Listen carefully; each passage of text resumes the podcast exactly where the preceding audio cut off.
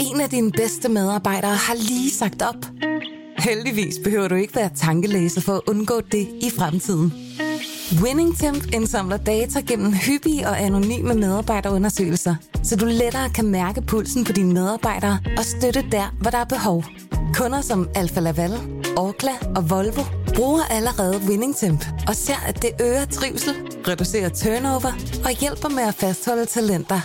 Få gratis gennemgang allerede i dag på winningtemp.com.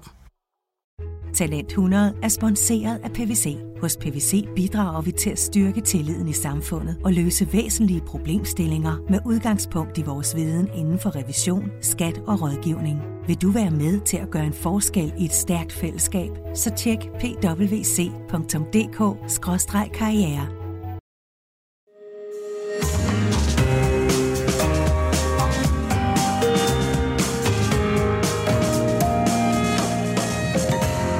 Du lytter til Talent 100 med Ane Kortsen.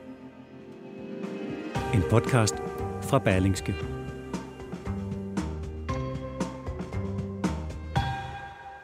Det er ikke nørder og cola-drikkende idioter, der sidder og laver IT-løsninger i dag. Det er ikke noget, jeg har sagt. Det er dine ord, André Rokachevski. Du er administrerende direktør og medstifter af Netcompany. Velkommen til. Tusind tak. Hvorfor skulle det være nørder og cola-drikkende idioter?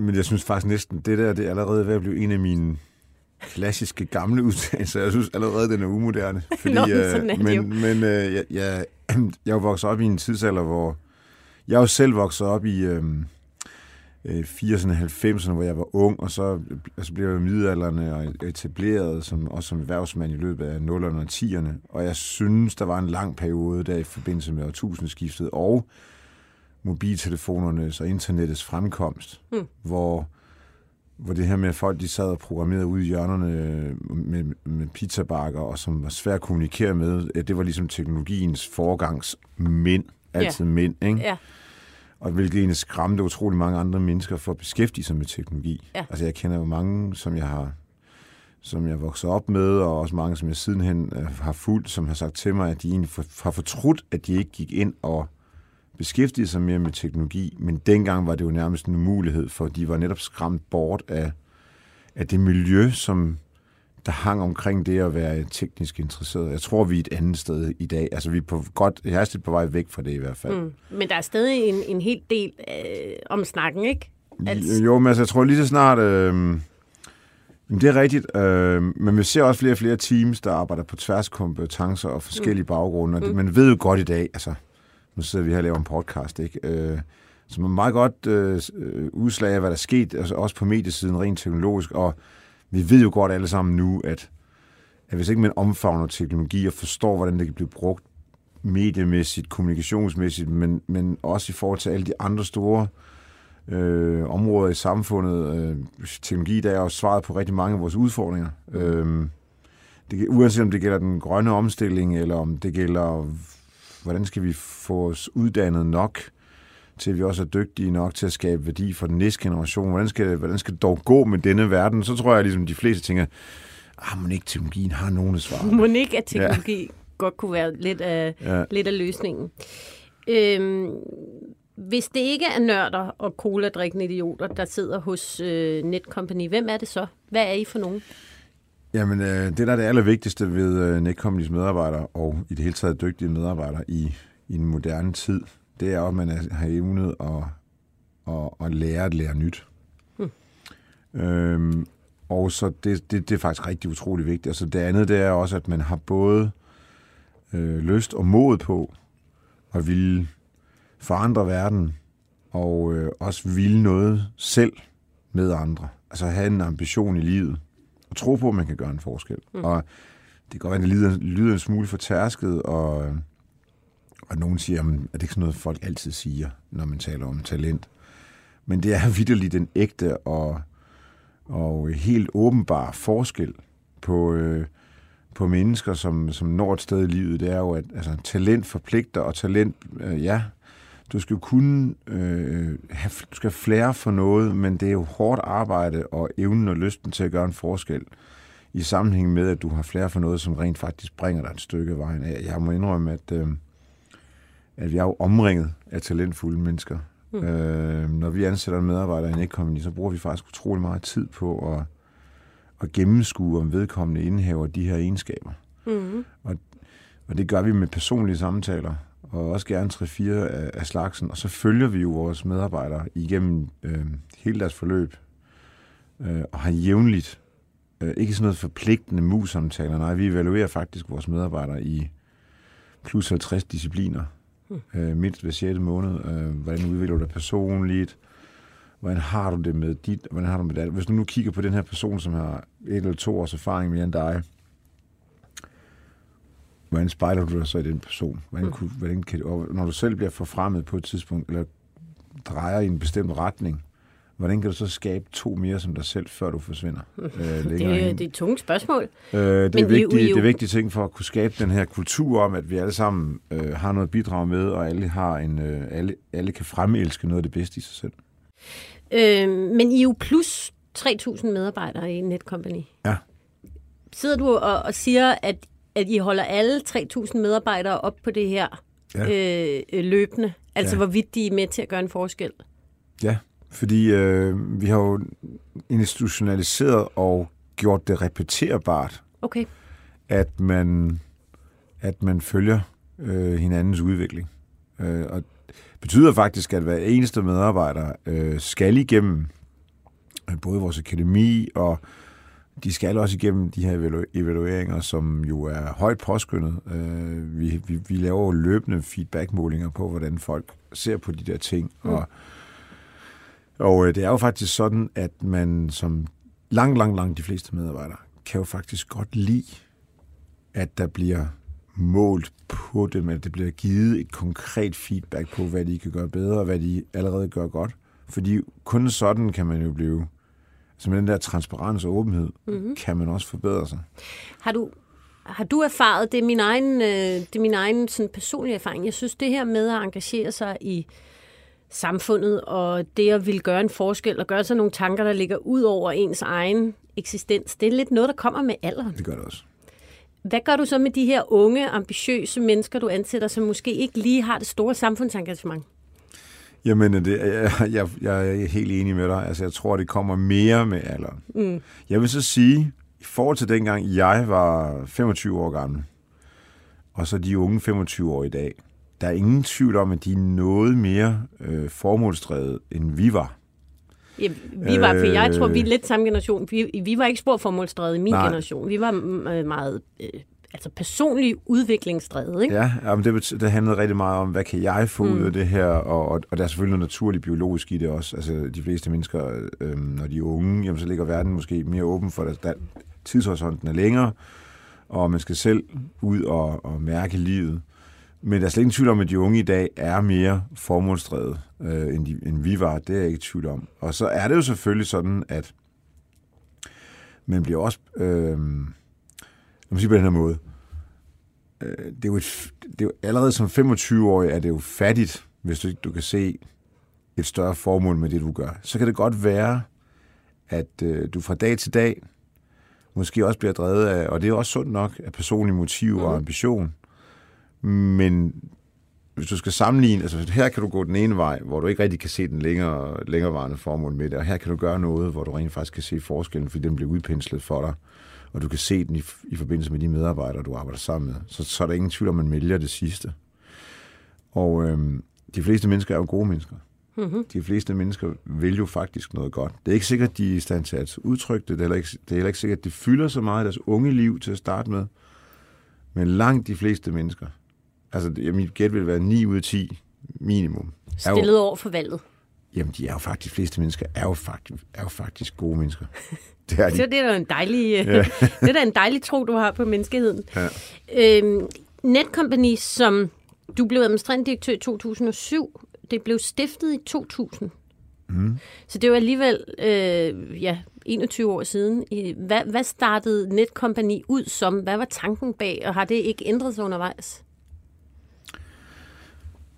Netcompany blev startet på en, øh, som en idé på en Roskilde Festival. Det er altid de bedste idéer, der starter det. Er det ikke det? jo. Og øh, i bund og grund var det jo lidt en...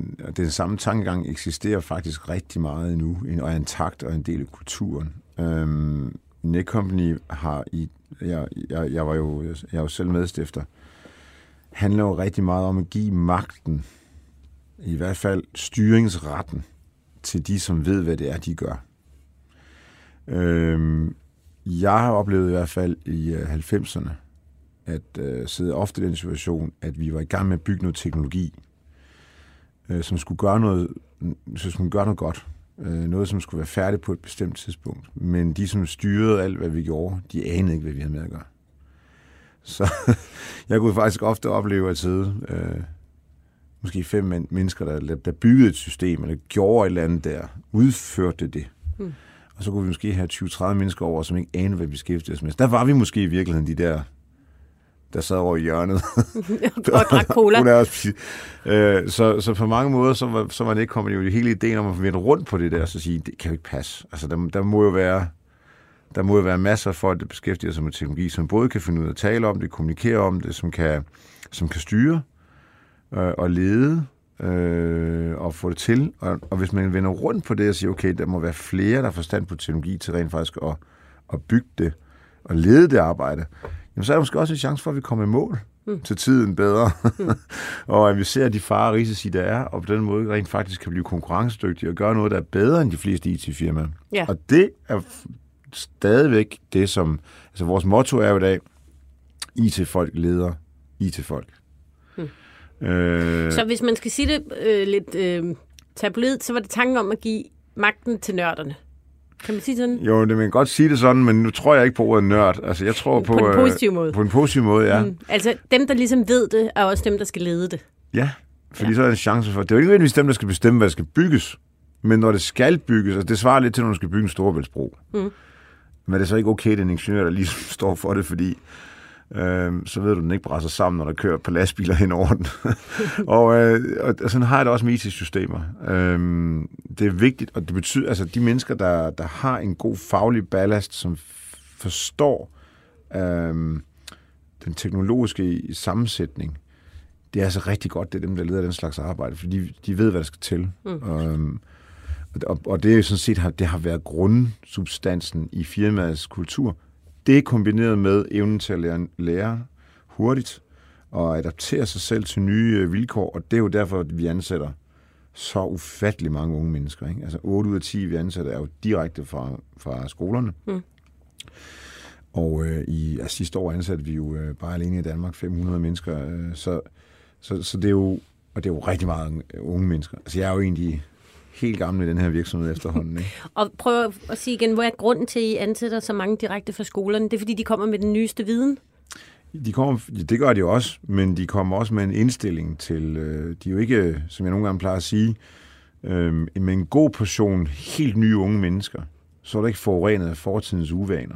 Nej, du er heller ikke øh, forurenet af fortidens erfaring. Kan jamen, du er nødt til også at have nogle erfaring. Du kan ikke kun... Øh, men jeg tror bare, balancen derimellem behøver ikke nødvendigvis altid være, øh, som den er i mange andre virksomheder. Jeg kan godt lide et overtal af unge. Mm. Øh, det holder os øh, i gang, plus at øh, vi, vi, øh, vi lærer også utrolig meget af de unge, og de unge bliver meget hurtigt produktive.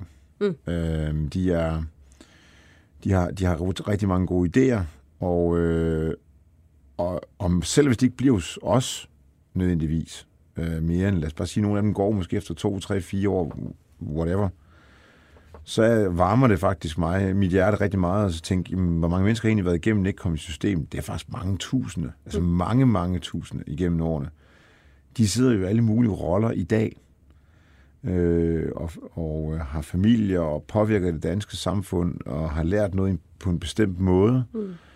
Og det er faktisk lidt, altså det, det er der, hvor jeg synes, der har vi virkelig gjort en forskel, for der kommer jo rigtig mange dygtige folk ud af, af vores, øh, vores virksomhed og vores akademi. Mm, så I er på mange måder sådan et første step ud i, øh, ja i voksenlivet eller i karrieren for ja, mange af dem. For mange, ja. Det men, været. men hvordan, når der nu er den her store gennemstrømning, og I øvrigt også er vokset, som I er, I er så mange mennesker, I er øh, over 3.000 medarbejdere i seks lande, I har 10 kontorer, I blev øvrigt børsnoteret i 2018. Når I nu har den her enorme vækst og den her kæmpe gennemstrømning af mennesker, hvordan holder I så fast i kulturen der i Netcompany?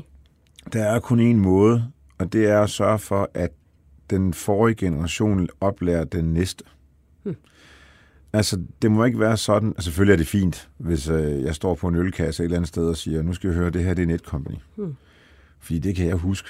Det, vi startede virksomheden for 21 år siden, og jeg har været med hele vejen. Og det har en effekt, det jeg siger ikke siger, at det ikke har en effekt, at ledelsen selvfølgelig, altså topledelsen skal udstråle kulturen og forklare, hvorfor vi gør, hvad vi gør, hvem vi er og hvad forskellen er. Og hvorfor vi satser så meget på talentudvikling. Men øh, det allervigtigste er, at den, der måske har været i firmaet et år før dig, kom ind et år før dig, hun eller han, som du, din, din nærmeste held, om du vil, mm. den person, du kan spejle dig selv i, skal jo forstå kulturen.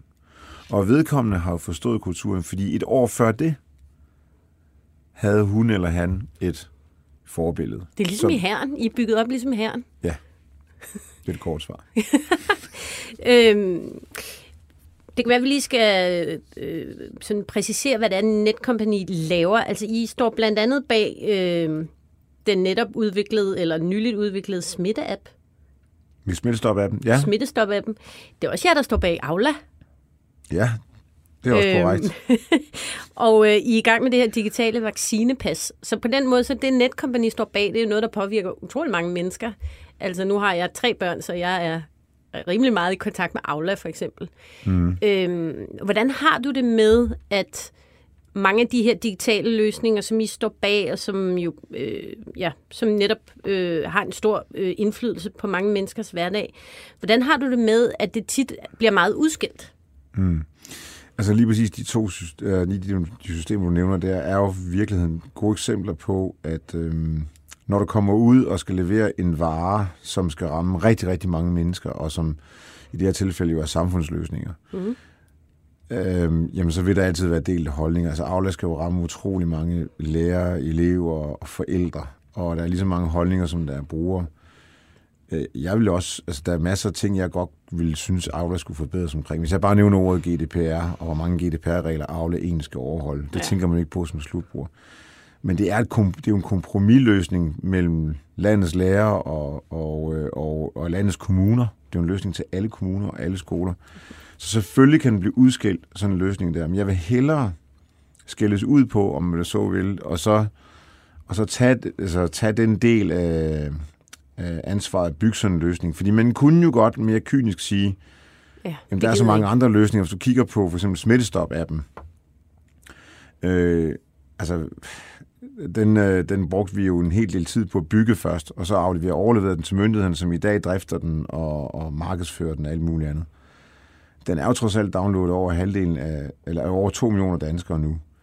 Det er den, en af de mest succesfulde smittestop-apps i verden. Mm. Så kan man altså diskutere, hvor, hvor succesfuldt koncept det er. Jeg er overbevist om, der er lige kommet en pressemeddelelse her sidste uge, om hvor effektivt det egentlig er, hvis endnu flere downloader den. Og jeg synes jo, men, men hvad personligt, du siger, den har fristen? været du sagde, der noget, der var fristende. Nå, nej, jeg, jeg, jeg synes bare, at øh, man kunne altid vælge at sådan sige, den, der lever skjul, lever bedst. Ja. Så når vi for eksempel udbetaler, og så gør vi også, hvis man tager nogle af de store samfundsløsninger, som siger, vi udbetaler også pension til de ældre. Hmm. Øh, det er mere populært. ja, eller vi udbetaler børnepenge, hmm. eller vi udbetaler boligstøtte, eller vi, øh, vi indkræver skat til, til den bil, du køber. Hmm. Den slags systemer skal jo, skal jo virke og køre hver dag. Men dem bliver der ikke skrevet så meget om, medmindre de ikke virker. Nej, Når man siger, hvordan altså, det ikke virker, så tror man. så bliver der skrevet meget om dem. Men så og hvorfor går den jo... her vej af de her ting, som du siger, som jo, altså, i sagens natur altid vil blive udskilt? Aula for eksempel, eller eller andet. Nu kommer det digitale vaccinepas. Lur mig, om der ikke også er nogen, der bliver sure på den ene eller den anden. Jo, men det er det jo allerede blevet, og ja. uanset, uanset hvordan den løsning nu ender med at blive skruet sammen, så vil der altid, og, og for, for guds skyld, altså jeg vil jo helst have, at vi aldrig skulle have et vaccinepas. Mm. Og jeg havde jo et ord vaccinepas. Jeg vil til enhver tid sige et coronacertifikat. Altså det lyder bedre. Så allerede her er vi jo ja. på to forskellige planeter, fordi vaccinepas lyder som, øh, jamen du må kun komme ind, hvis du er blevet vaccineret, hvorimod et coronacertifikat jo egentlig betyder, at hvis du har fået en test for nylig, jamen så kan du komme ind, mm. øh, hvis den er mindre end et eller andet antal timer gammel. Det, som vi jo allerede ser ske i dag og som nu vi bare kan digitalisere, så folk ikke snyder så meget med det, og det ikke bliver så besværligt i vores øh, hverdag. Øh, og der, så på den måde det er en hjælp. Vil jeg det være den løsning for ondt? Altså vil jeg, vil jeg ønske, at den løsning aldrig skulle eksistere? Ja, Jamen, jeg det vil ønske, vi at gøre- det er selvfølgelig.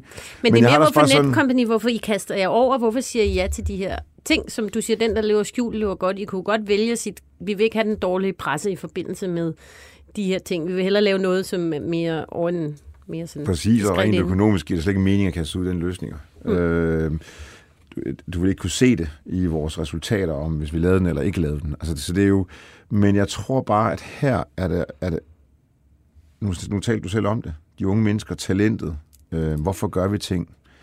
Man skal jo ture og stille sig frem, og nogle gange får man jo også en lusse. Mm. Og sige, jamen, vi vil godt øh, være med, hvor øh, på alle niveauer, og specielt også, hvor det bliver folkeligt.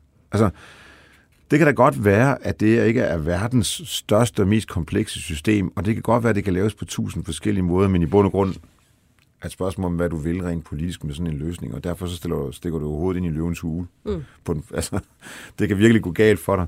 Men omvendt, så vil jeg også sige, øh, det gode vinder jo til sidst, og der er også rigtig, rigtig mange mennesker, der siger til mig, André, du skal bare høre en ting, altså, og du skal forstå en ting. Det kan godt være, når du går på de sociale medier en gang imellem, eller når du sidder og lytter til noget, så tænker du, hold da op, nu har vi lavet øh, Aula, som faktisk blev leveret og, og virker hver eneste dag, og har brugt 60% mere under corona, og der er jo, i mange lande er der jo ikke engang sådan en løsning. Husk nu, vi er også rigtig mange derude, som rent faktisk synes, det er helt okay og fantastisk, at der er en løsning. Kunne den blive bedre? Ej, borgeren means, hvor er vi glade for, at der er nogen, der rent faktisk har leveret den. Den findes, den kører hver eneste dag. Og, øh, og det samme gælder jo smittestop, mm. som jo, altså når jeg sidder og kigger på, øh, hvor mange der rent faktisk går, er det, hvor mange der rent faktisk går ind og får lavet en test, fordi de har fået en advisering på smittestop.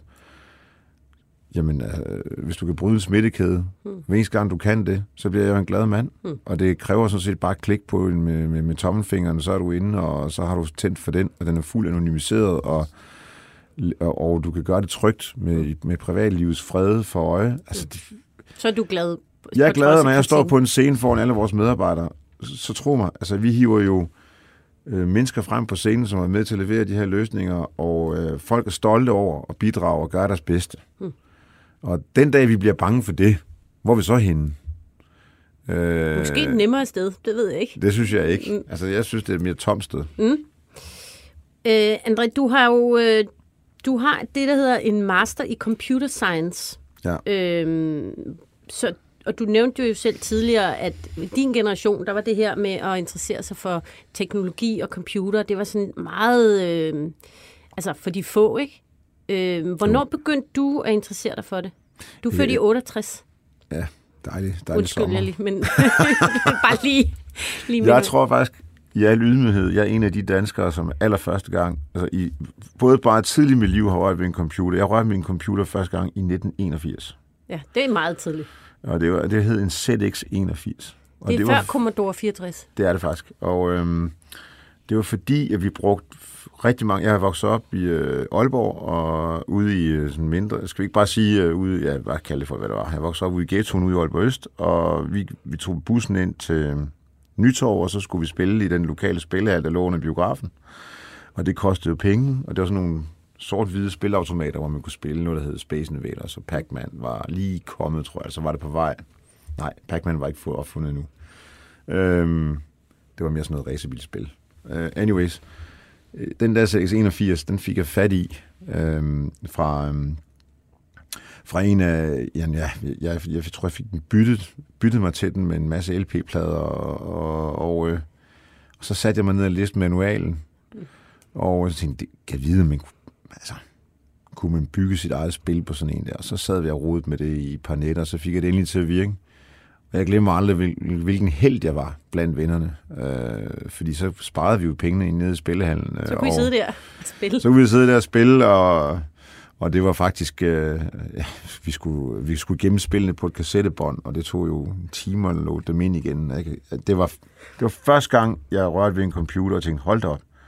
Altså, den der mærkelige ting der, den kunne, den kunne gemme alle de her informationer, og så kunne den hente det frem igen, og man kunne, man kunne, man kunne vise den i en ny sammenhæng. Det der, det kommer jo til at...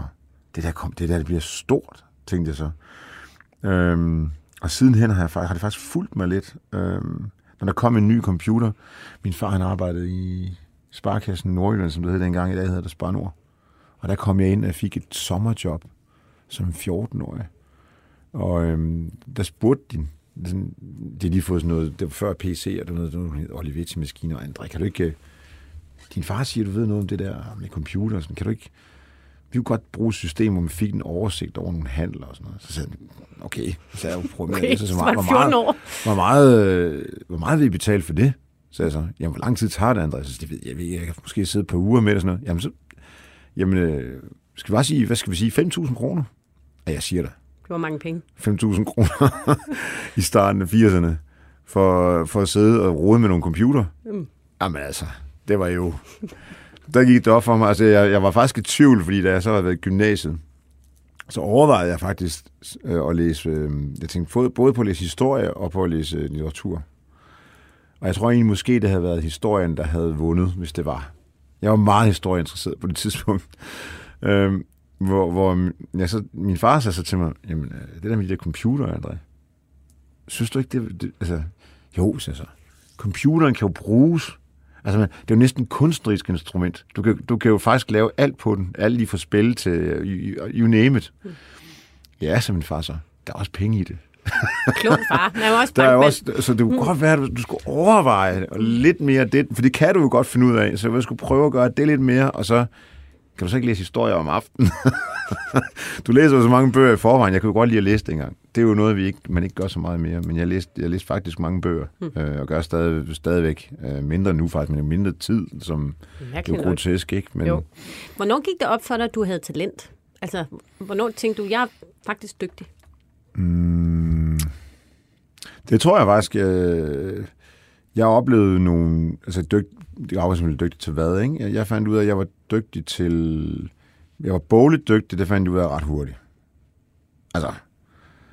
Øh, jeg, jeg synes, det var super nemt at lære at læse og skrive, og matematik, det kom super let til mig også. Altså, jeg har ikke, jeg har ikke haft nogen fag udover øh, hvad skal man sige, metalsløjt, og vi havde jo også, hvad hedder det, hvad hedder det, det der, hvor man skal lære at strikke og køre med symaskinkørekort og sådan noget. Øhm, håndarbejde? Ja, det hedder, ikke, jeg kan ikke, det hedder noget andet nu.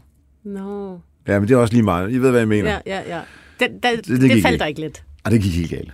altså, jeg, jeg tror faktisk også, at jeg blev smidt ud af, af et par klasser der, fordi jeg spurgte jo flere gange til dem, hvad er det egentlig, jeg skal bruge det her til? Øh, fordi øh, er det ikke det, der er ved at blive automatiseret? Og sådan, stillede nogle, jeg, jeg tror, jeg har været en frygtelig elev have i skolen. Ja. Nå, men så du siger, Øh, du vidste godt, du var dygtig boglig ret hurtigt. Ja, det vidste jeg, og jeg vidste også, at jeg havde talent for at lære øh, øh, nyt på den måde. Altså både øh, i specielt lyden af sprog, og, øh, og altså jeg, jeg er god til sprog, fordi jeg også vokset op i et tosproget hjem, og, og musik faldt mig nemt, og så var det, så var der også det med øh, den der lidt mere abstrakte tolkning, forståelse. Det var også derfor, jeg jo troede, jeg skulle læse litteratur eller historie. Mm. Og derfor var det faktisk en overraskelse for mig, da jeg for alvor begyndte at programmere, fordi jeg vidste, jeg anede jo ikke noget om det. Men da jeg lavede det computerspil, mm. Der gik det første gang, det, det var sådan set min øjenåbner. Jeg tror, hvis jeg ikke var faldet over den der ZX 81, så tror jeg ikke, jeg havde vidst det. Så var slet ikke gået den vej. Nej, det havde jeg sandsynligvis ikke. Mm. Fordi, øh, og, og der gik det pludselig op for mig, at jeg, jeg kunne faktisk godt... Det er jo ikke noget nørdet. Altså, jeg vidste ikke, hvad nørdet var dengang. Jeg fandt bare ud af, at hvis man kunne sætte øh, nogle sekvenser af instruktioner sammen, så kunne, den få man til, så kunne man få den til at gøre nogle bestemte ting. Det er også det, man ser med unge mennesker i dag, når øh, de første gang rører ved en robot, og faktisk også samles lidt med det. Øh, Jeg har talt med nogle helt unge mennesker, når de første gang rører ved en robot, så tænker de, uh, det må være svært at programmere sådan en robot og få den til at gøre noget bestemt. Men hvis man sætter sig ned og får at vide, jamen prøv at, der er virkelig kun en 8-9 ting, du skal sætte sammen på forskellige måder, så kan du få til at gøre alt muligt. Lige pludselig så sidder de jo og er fuldstændig øh, opslugt af det. Og så oplever man jo måske med sig selv, at her kan jeg faktisk finde ud af at gøre noget, som, som jeg ikke vidste før. Mm. Jeg synes, den oplevelse, den er vigtig, og du rammer noget helt centralt. Fordi hvordan ople- opdager man sit talent? Og um, man skal jo inspireres, man skal jo udsættes for impulser. Og hvis, hvis der er noget, vi, vi virkelig skal være dygtige til i det her land, så er det at sørge for, at vores børn allerede i en ret tidlig alder får lov til at stifte bekendtskab med forskellige former for den slags impulser, sådan så man også får opbygget nogle små øh, vinderoplevelser. Altså det var jo en vinderoplevelse for mig at bygge det dumme computerspil. Mm. det er sikkert ikke bygget 100% fantastisk, og det gik bare også ned halvdelen af tiden. Og, men det var en kæmpe vinderoplevelse for mig. Mm. Og jeg tror, vi alle sammen måske, hvis vi tænker tilbage, jeg håber, de fleste af os, når vi tænker tilbage, og ligesom kan sige, der var jo et eller andet, der jeg var faktisk, øh, der fik jeg ros. Øh, der kunne jeg noget, øh, som, som jeg måske ikke engang selv vidste, jeg kunne. Mm. Og, og, jo, og hvis man ikke bliver udsat for det, altså jeg har oplevet det med folk, der også for eksempel spiller musik i dag, og jeg spiller selv en hel del musik, hvor de anede jo ikke, altså, de, at, altså hvis du ikke har rørt ved et instrument før, og du ikke har prøvet at spille på et instrument før, hvor, hvor skulle du så vide det fra? Mm. Altså, og resten, det er jo så en masse skal man jo også være lidt flittig og lidt målrettet, ikke? Men, men, men, men sådan er det jo. Mm. Øhm. Jo, og nu så er vi jo lidt tilbage til, til starten omkring det her med, at, at øh, det ikke længere er nørder og cola-drikkende idioter, som sidder og laver IT-løsninger, men du er jo også formand for øh, Teknologipagtrådet, som netop er til for at få flere til at vælge de her øh, øh, altså uddannelser, som ellers traditionelt set øh, hører til en bestemt målgruppe. Man vil gerne have flere unge kvinder over og interessere sig for øh, teknologi, øh, ingeniører, matematik, øh, øh, datalogi osv. Mm-hmm. Øh, hvis, man nu, øh, hvis du nu her til sidst skal give et råd til unge talenter, som gerne vil udvikle sig inden for de her områder, hvad skal de så gøre? Skal man gå den der vej, som du er gået, altså via computer science, via universitetet, eller kan man, er der andre måder? Jeg tror, at man, øhm, for det første skal man jo være, man skal ikke være bange for at vælge eller prøve de her ting af. Jeg tror, der er mange, der er bange, og jeg tror, der er rigtig mange, der er forskrækket, fordi at de ikke selv tror, at de er dygtige nok. Mm. Altså det er jo, det er vi specielt unge mennesker, Altså, øh, den fornemmelse husker jeg tydeligt, og øh, man er jo lidt bange for at falde igennem i forhold til andre. Og tænke, ja, især okay, inden for de her discipliner, ikke? Ja, ja og, og hvorfor egentlig? Ikke? Altså, det er jo sådan lidt... Øh, vi er jo ikke bange for at, at tage hen på den lokale sportsklub, selvom vi godt ved, at øh, der er nogen, der spiller meget, meget, meget bedre fodbold, eller meget, meget bedre håndbold end os selv, mm. fordi måske vi kunne udvikle os til at blive en lidt bedre spiller, eller badmintonspiller, hvad pokker nu er. Så jeg synes egentlig, den der forskrækkelse over for teknologi, den skal vi helt væk fra.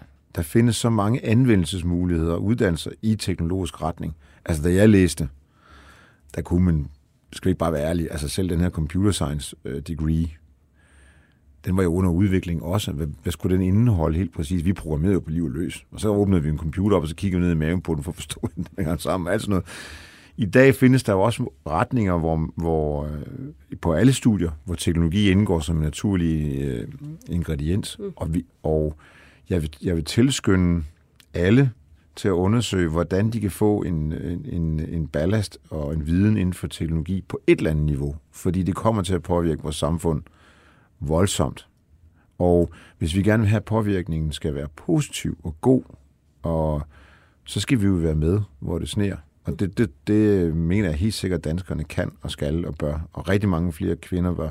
Jeg vil så sige, hvis du er bare sådan, hvis du er meget dygtig, hvis du er dygtig, for eksempel bolig, som jeg var, kommer ud og for eksempel du er dygtig til matematik, eller du, du tror, du skal læse jura, eller du tror, du skal læse øh, medicin, for det er der jo rigtig mange kvinder, der, der synes, når de kommer ud med høje. Det er ikke dem, man kalder 12-talspigerne. Mm-hmm. Øhm, så vil sige, hvis du, hvis, hvis du kan finde ud af og øh, forstå en lovsamling, så tro mig, så, bliver du en, så kan du også sagtens finde ud af at bygge IT-systemer og være super, måske endda super mere kreativ i forhold til det, end, end din karriere som jurist. Og så, vi skal også væk fra de der traditions, øh, meget traditionsbundne valg, fordi, øh, og der skal man måske også ture lytte mere til sig selv, end nødvendigvis den historik, og måske endda ens forældre, der står og siger, jamen søde ven, du har jo fået så gode karakterer. Mm. Dem så skal du, du da ikke spille på noget med computer. computer. Nej, du skal jo netop læse jura eller medicin. Og, ja, vi har sådan en hierarki, ikke? Jamen, det er et hierarki, og jeg synes, det er noget pjat.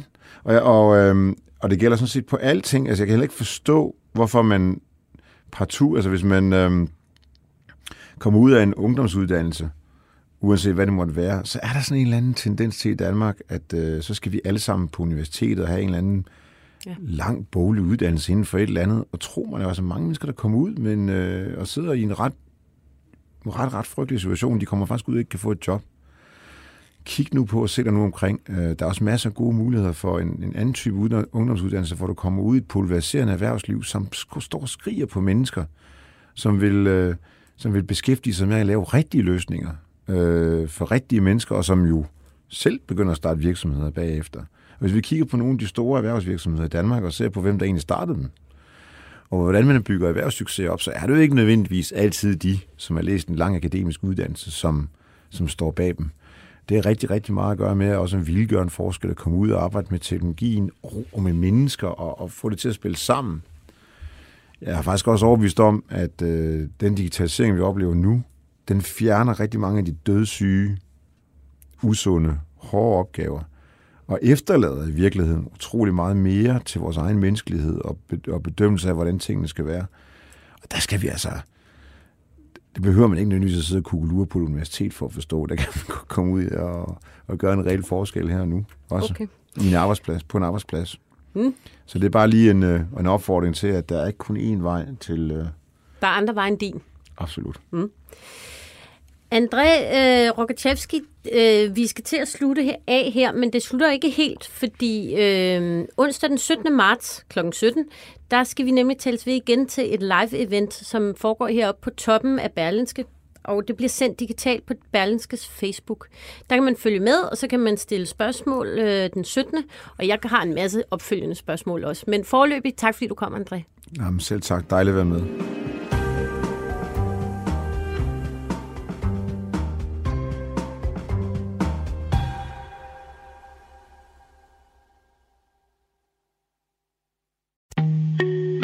Af dine bedste medarbejdere har lige sagt op. Heldigvis behøver du ikke være tankelæser for at undgå det i fremtiden. WinningTemp indsamler data gennem hyppige og anonyme medarbejderundersøgelser, så du lettere kan mærke pulsen på dine medarbejdere og støtte der, hvor der er behov. Kunder som Alfa Laval, Orkla og Volvo bruger allerede WinningTemp og ser, at det øger trivsel, reducerer turnover og hjælper med at fastholde talenter. Få gratis gennemgang allerede i dag på winningtemp.com.